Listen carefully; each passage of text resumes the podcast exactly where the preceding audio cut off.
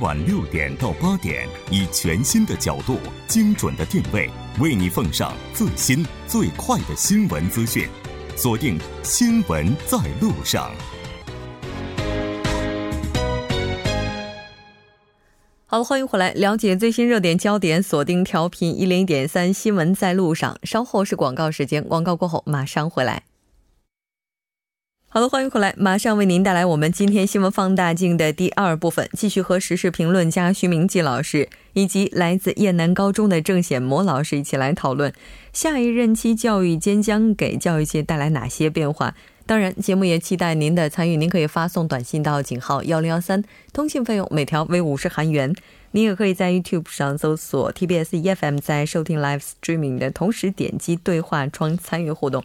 那刚才咱们提到说。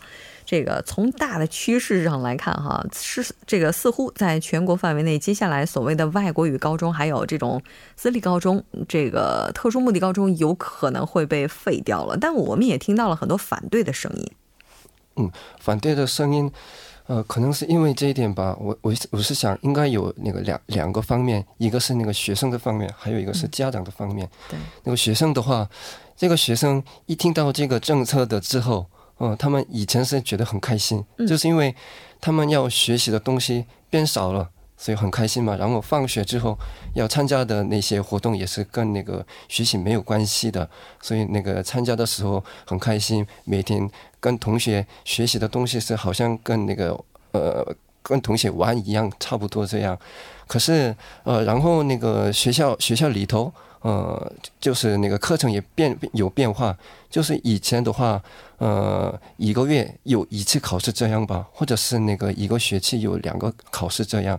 可是现在的话呢，呃，特别是那个初中生还有那个小学生的话，呃，基本上都没有那个考试，嗯，都没有考试，呃，所以那个他们那个那个上高中的时候，呃，都那个他们以前因为没有什么那个考试嘛，所以。不需要什么学习，所以那个上高中之后，他们脑袋里头没有什么东西。然后还有一些学生就是 那个，嗯，还还有一些学生说，就是高一，特别是高一吧，那个高一的班主任说，呃，就是好像是去年吧，那个班主任说，就是三月份吧，三月份，嗯，其实那个韩韩国那个整个的那个高中都要呃举办一个那个整。那个国家性的一个考试，嗯，呃，那个时候要用一些那个用电脑有关的一些那个答卷这样，嗯，不过那个同学嘛，他们以前都没有参加过那个考试嘛，所以不知道怎么参加那个考试。啊，就是我们所谓的那种涂答题卡，都不知道怎么涂卡，对啊，所以那个考试开始之前，这个也要跟他说一声。其实这是很简单的事情，然后那个学生嘛，他以前是觉得很开心，不过现在那个同学他们都慢慢慢慢知道这是不好的事，那是为什么呢？那个特别是那个高三的学生嘛，他们那个考大学的时候，参加那个高考的时候，就才发现他们嗯学习的东西太少了，然后那个考试的时候分数也太低了，所以这是。有问题的，他们高三的时候才发现是很问题大了，然后有点太晚了。嗯嗯，然后那个家长嘛，呃，我们那个休息的时候，刚刚讲讲过的一样，就是那个那个父母嘛，他们特别是那个那个江南地区的那个父母，他们到这那那边来那个找房子，呃，有一个原因是为了那个学生，就是他们的孩子，然后还有一个一个原因就是那个房价那边很高嘛，然后。呃，住那边的话，他们觉得呃，他们的身份变高这样。如果呃非除这种学校的话，这个房价的问题也有 一种变化的。嗯，你买的房子可能这价格会往下跌。嗯嗯嗯。啊，那就刚才这个郑老师说的这个哈，也是很有道理。这个你愿意小学到初中都玩了，你高中啊，尤其是高一高二特别苦。啊，对，真的是很苦啊！高一高二苦，不是高三苦吗？哎，不，高一高二苦，高三的话呢，你就要考大学了，那当然是苦应该苦的时间 好。所以这现在，所以很多家长还是在固执所谓的先行教育，就是小孩就玩不，他还是到带他到补习班去要学这个学这个，尤其是一些重要的主科啊，他都要叫他们就事先的去学习。嗯，所以这个。呃，在这种情况下，刚才郑老师谈到那个房价的问题。不管怎么样，韩国现在有很多我们所说的韩国话叫学群，嗯啊，这边有许多好的学校，那么好的学校呢，大家学区啊学区就搬到那里去。那么搬到那里去呢，就是小孩就比较有机会念到比较好的学校。那么你现在说，如果完全废了，都一样了。那么都一样了，而且呢，这个水平就是教学的水平也好，你接受教育的知识的水平也好，如果说平均的往下滑的话，这个也是个问题，对吗？对，因为大家都一起玩，都一起乐，那么这样的话呢，什么时候学习呢？所以说有人反对说这样不行。像韩国过去，我看其他国家也都有这种情况，就说啊，哪些高中是所谓的名门高中，嗯，那么这里毕业以后呢，再到名门大学怎么样？就是有那么一套。对吗？程序在那里，所以说，如果说大家都平均了，那么最后呢，大学也要平均，那么大学也也就不分那个等级。当然，这个进步倾向的这教育界呢，它至上的目标呢，所谓的就是要。平均嘛，就是，但是你平均，你不能往下平均，因为国家竞争力，他们都是国家未来发展的国家这个建设的栋梁嘛。你如果说平均往下走的话，对国家发展也是没有好处的。是的，没错。啊，对了，今天那个吃午饭的时候，就是旁边的那个老师他提出了一个问题，就是，呃，有一些那个高中生嘛，他们过了一段时间，就他自己发现现在的政策是有点问题嘛，嗯，所以他自己觉得需要他自己。补习这样，啊，然后那个学校其实那个法律上规定晚上。不不能留下来啊！以前我们那个上学的时候吧，晚上的话，那个放学之后，每个学生都要留下来，然后自己学习，或者是嗯，要参加一些那个学校安排的一种课程。不过现在的话呢，特别是那个经济道首尔的话还可以，如果学校愿意的话还可以，呃，让同学留下来。不过经济到的话没有办法留下来，法律上规定的。所以然然后那个同学自己觉得需要一些那个学习嘛，嗯，可是学。没学学校的话没有地方留下来，所以没只能到那个另一个地方，特别是那个图书馆也好。可是图书馆的那个座位也有限的嘛。对。嗯，所以他还是要找一些那个私立的那个图书馆。嗯。可是那个你看的那个私立嘛，需要一些交费。嗯。可是那个教费钱嘛，好好好像差不多一个月三十万。太贵了，嗯，就找个自习的地儿，现在好像这个进步倾向的教育跟还说，那么这样吧，叫这个星期天、嗯，周日啊，嗯，就不准开补习班，啊，这个要严格取缔，对，但是休息还是会偷偷的去去学的。你不，你说你就不让小孩学习，他的父母。可能也会想办法给他学，是没错。其实你说在高中有这么多的改革，在初中有这么多的改革，那其实如果高考制度本身就我们考大学这个途径它没有任何改变的话，可能之前这些改变它有可能是无用功。那我们看到说这次的话，在大学的入学制度方面也是有一些变化的。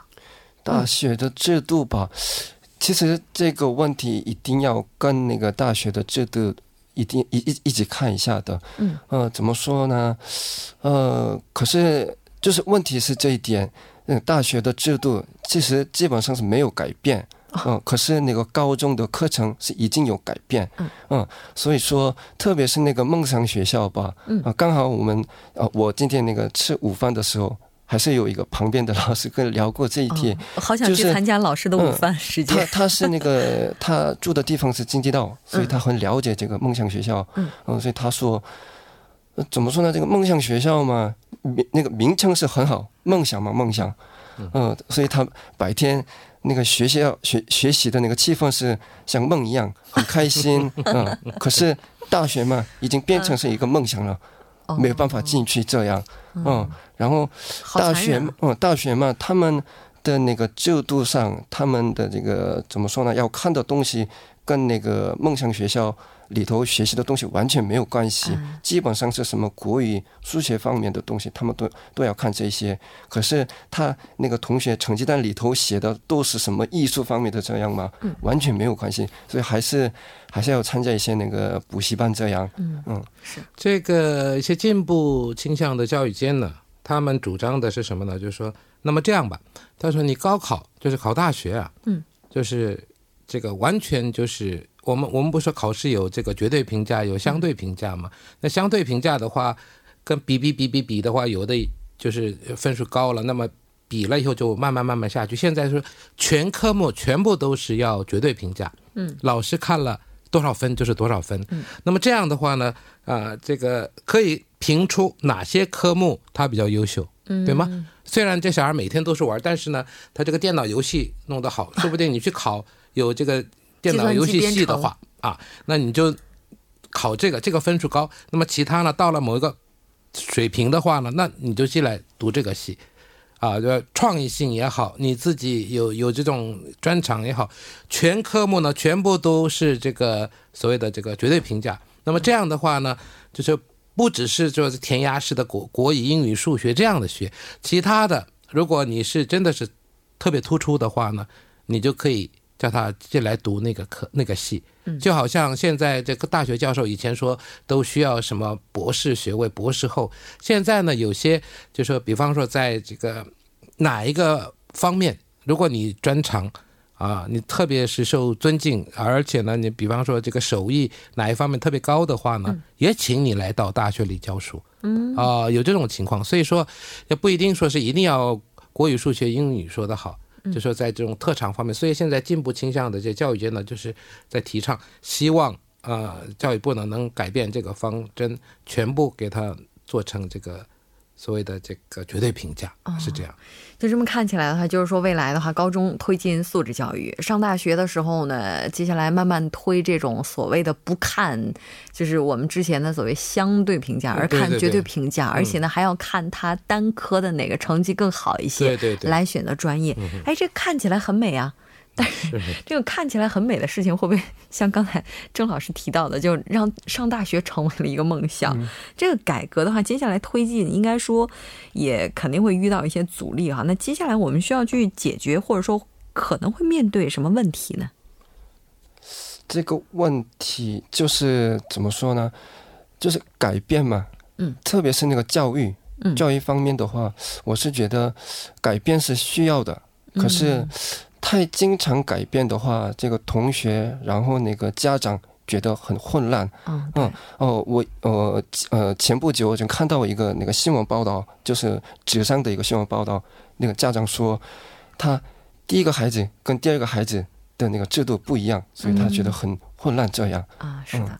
所以教育呢，当然大家说百年大计，对对吧？所以说这个要从长计议，而且呢按部就班的，慢慢慢慢的推行。那么一面推行，一面看这个学生也好，家长也好，能不能适应。这样下去，最后找到一个最好的。呃，就是集思广益，所以说现在很多人说是要开一个什么所谓的公论化大会啊，请专家学者、学生、家长一起来谈。是的，没错。这可能教育方面的话，咱们是不是也应该反思一下？就像刚才两位提到的，我们是不是该有点长性呢？非常感谢两位嘉宾，我们下期再见。好，谢谢。好，再见。稍后来关注一下这一时段的路况、交通以及天气信息。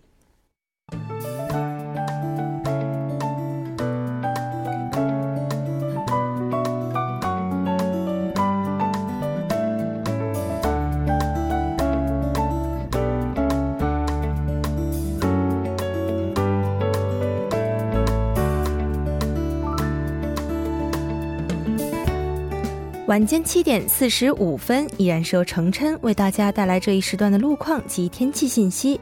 继续来关注晚高峰时段首尔市的实时路况。第一条消息来自汉江大路电子商街入口至三角地站方向，不久之前发生在该路段中央巴士专用车道上的追尾事故，目前相关人员已经把事故车辆移至下行车道上进行处理，还望途经的车主们参考相应路段，小心驾驶。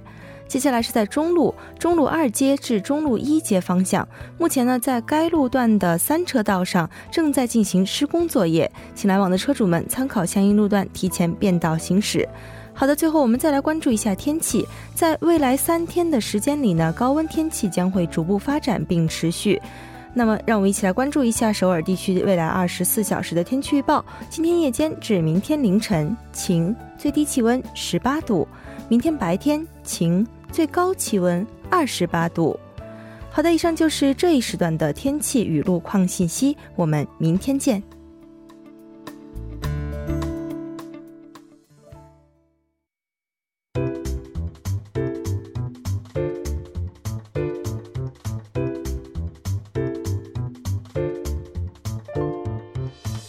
历史，横看新闻，解读新闻中的历史。接下来马上请出栏目嘉宾，来自幼松大学的外籍教授苏杭。苏教授，你好！主持人好，很高兴和您一起来了解今天新闻中的历史。今天是六月二十号，那今天的主题是什么呢？那么今天呢，是在两千年的今天啊。那么通过了从二零一二零零一年的时候呢，把六月二六月二十号定为这个世界难民日的这个决议，是在联合国大会上通过的。嗯，那么所以我们今天来谈谈这个世界难民日。是的。可以说，难民问题自从它出现之后，欧洲这块大陆也就一直是遭遇着难民危机的困扰了。说到这儿，咱们就不得不回顾一下欧洲的难民危机。呃，欧洲难民危机呢，时间是可以追溯到这个二零一一年的阿拉伯之春。呃，这个当时西亚和北非的多个国家呢，出现这个政权的更迭，部分国家呢也陷入持续的战乱和动荡之中。由于这些国家的内战和冲突不断，啊环啊这个安全环境呢急剧恶化，加上这个 ISIS 伊斯兰国极端组织也是呃活动很猖獗，所以大批民众呢为了躲避战乱，逃往这个欧洲或者周边的国家，就沦为了战乱的难民。尤其是叙利亚啊，连年的内战呢，迫使上百万难民通过土耳其和巴尔半巴尔干半岛呢逃往中欧、西欧和北欧，就形成了二战以来呃最大规模的。这个难民危机，虽然邻国土耳其、黎巴嫩和约旦呢都接受了大量的难民，但是不过很多人还是希望在更富裕的欧洲居留啊，这就加剧了前往欧洲的难民潮。那么，这个欧洲难民危机目前已经是在国际社会成为了一个专有名词。呃，这个是专有名词呢，是从二零一五年四月开始的。当时呢，是有五艘呃载有这个两千名难民的这个船只呢。偷渡往欧洲，呃，这个前去，那么在地中海发生了沉没，就造成了一千两百人的丧生。然后呢，各界就开始用这个欧洲移民危机，或者说是欧洲难民危机来形容这一连串的事件。目前呢，这个欧洲难民危机呢，已经在欧洲引发了严重的社会以及经济的危机。不少的国家和政治人物呢，严厉批评欧盟的这个难民政策，认为欧盟常年的这个人口自由流动以及开放的边界政策呢，严重影响了欧洲的国家安全。呃，而且导致了这个呃伊斯兰恐怖主义、呃伊斯兰教法推行者，呃还有这个右派民粹主义的崛起。而一些支持开放难民入境的人则认为呢，接收大量的移民和难民可以缓解欧洲人口老龄化，呃还有这个劳动劳动力资源短缺这一些现实问题等等。嗯，是的。包括德国的总理默克尔，他在连任的时候，当时遭到最大的困扰之一就是难民问题。呃，英国脱欧，那据说这个原因当中也是有难民问题的。但是不管怎么样，难民他作为人，他的基本权利也是需要得到保障的。难民日的设立本身就是希望能够保障他们的基本权，通过国际合作来解决他们的地位问题。那咱们今天也来了解一下难民日它的起源以及设立的经过。啊，这是一九五零年啊，联合国大会通过决议成立了联合国难民署，主要职责呢就。就是为难民来提供国际保护，并且为难民的困境，呃，寻找这种长久的解决的方法。那么是世界上呢最大的为难民提供这个救助和保护的联合国机构。目前呢，在世界上有一百二十五个国家啊开展工作。那么为了保障难民的基本权利呢，联合国曾经在一九五一年召开了难民和无国籍人地位全权代表会议，当时就通过了一个公约，就是关于难民地位的公约。这个公约规定呢，呃，缔约国应该给予难民呢领土上的就是一些呃领土上难民呢给予他们一些这个人道主义的待遇，并且通过主张啊难民权利，以鼓励各国收留难民。那么，为了引起国际社会对难民问问题更广泛的关注，在一九七四年的六月份，非洲大陆通过了一项关于非洲难民问题的公约啊，并决定呢将每一年的六月二十号定为非洲难民日。到了两千年的十二月初，联合国大会了通过一系列决议。在这些决议中呢，大会注意到，二零零一年是一九五一年的关于难民地位公约，呃，这个公约的五十周年，并且呢，非洲统一组织，呃，他们同意国际难民日和这个六呃六月二十号的非洲难民日可以在同一天举行。呃，于是啊，这个联合国大会就决定从二零零一年开始，把六月二十号定为世界难民日。嗯，是的。其实提到难民的话，应该说在韩国的历史上也曾经有过一段非常痛苦的回忆，就是韩国战争。那个时候产生难民的情况是怎么样的呢？那么韩战以后呢，韩半岛遍地废墟呃，和这个战争中受害的普通民众啊。那么对于呃当时半岛的难民呢，联合国专门成立了这个联合国朝鲜重建署。为在这个朝鲜战争中呃流失流离失所的数百万人提供有限的服务。为什么说有限呢？因为联合国朝鲜重建署呢是美国主导成立的。呃，在当时呢，美国呃是极端敌视这个共产主义和朝鲜政权的啊。那么联合国朝鲜重建署呢？所以是只是援助呃这个韩国啊一侧的这个战乱难民，那么并没有援助安置作为敌方的北韩一侧的战乱难民，那么。呃，朝鲜的脱北者呢，当前也是一个国际社会可以说一个比较特殊的一个群体的。嗯，啊，他们这个形成的原因呢，也是多方面的。呃，根本原因呢是朝鲜国内啊这个极为特殊的这个政治经济环境啊。那么被逐渐国际化的这个脱北者问题呢，也是不断激发了这个关于这个朝韩矛盾，而且。这个引发的外交纠纷呢，也是影响着东北亚乃至这个整个亚太地区这个大国的关系的处理。因此呢，脱北者问题呢，以及这个脱北者难民地位呢，是否确立这一问题呢，也呃关涉到东北亚各国，尤其是我们中国在内的这个切身利益。几年前，这个二零一二年。嗯啊，那么韩国的西和西方媒体呢，就曾经针对所谓的中国遣返脱北者的问题呢，指责中国的一些做法。那么韩国外交通商部呢，也曾将这个问题提交联合国人权理事会，公开向中国施压。这个我觉得呢，从这个一九五一年的这个关于难民地位的公约规定啊，和相关的国际实践来说呢，脱北者呢，是不是具有难民地位，不能一概而论。呃，要是是应该是具体问题具体分析。那么中国，呃。呃，现有的政策呢也是呃不是很有问题，但是呢就是有必要呃更加完善，嗯，同时呢也可以考虑这个按照国际条约给予那些脱北者们呃国际上法律上的这个难民的地位，脱北者们呢也是应当受到人道主义保护的。是的。当然，我们今天可能谈到的更多的是一些和战争有关的难民的情况，但现在的话也出现了，包括像政治难民啊，包括环境难民啊等等。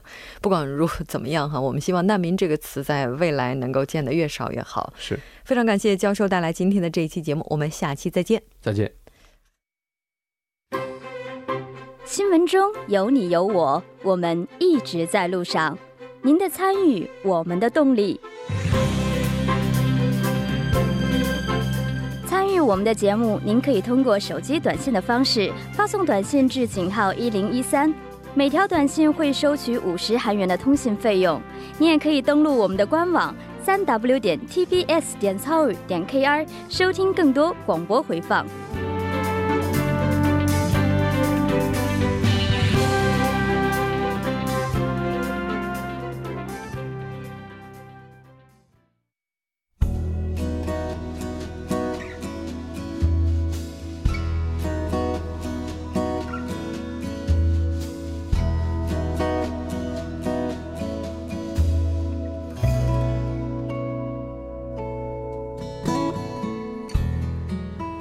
美国著名杂志综艺，也就是《Variety》，今天在官网公布了国际音乐的领军人名单。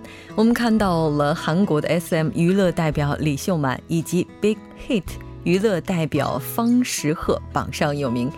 那这个名单也是《Variety》以拥有独创性、洞察力以及热情的领队，以及具有远景的企业为基准进行的评选。那这份杂志评价李秀满，称他为令人无可否认的 K-pop 开拓者。他所构想的 K-pop 思路，那也是走本土化路线，以全球为舞台，强调开放和拓展。随着近年来韩国音乐文化在全世界范围内拥有着越来越大的影响力，可以预测的是，韩流今后将走向一个和以往完全不同的方向。那它的文化影响力呢，也将不仅仅局限于目前我们所看到的亚洲，可能在不久的未来呢，它会创造一个又一个的高峰，并且走向世界更多的角落，让更多的人理解并且呢听到。好的，我们今天的节目就是这些了。节目组制作人范秀敏，作家金勇隐月，感谢您的收听。我们明晚同一时间依然陪您在路上。我是木真。